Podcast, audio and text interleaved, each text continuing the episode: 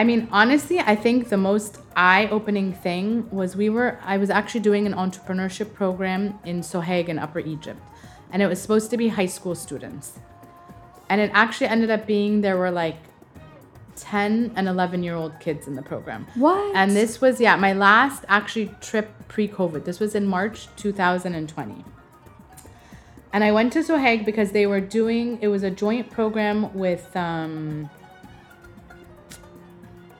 a fabrication lab where they actually create different things using I don't know how to explain it, but it was an entrepreneurship and fabrication lab where they were trying to use technology together. Okay. And that group of students had the most amazing ideas I had ever encountered. Oh, they were young people, super young. They had, they actually, a lot of them created prototypes of their products.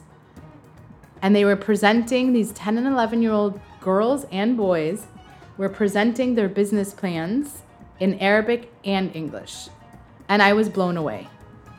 And it really left me with hope for the future. I mean, this is a small, not small, but I mean, a city in Upper Egypt. They don't have access to a lot, but they were so resourceful, so like interested, so so dynamic. It was amazing. So I think also I wasn't a big believer, honestly, in entrepreneurship education at the beginning because if you look at all the data, successful entrepreneurs are older they have a lot of experience but they're usually 40 plus they've had a couple of failures et cetera et cetera. But i do believe in entrepreneurship education. I think entrepreneurship education especially in egypt gives you the tools and the resources to have a dream and be able to apply it. So for me that's been the most amazing journey to watch um, and it's so exciting to actually see someone who's like I don't know what to do to be able to be like, okay, I have, the, I'm learning these skills and I can actually have an idea or a dream and actually implement them. That's really cool. It was amazing. But the point was that I didn't, I don't want these 12 year olds to create a business, right? Okay. That's not the end goal. The So end, end goal? goal is that they have the tools and the resources that they can create whatever they want or they can do whatever they want in the future.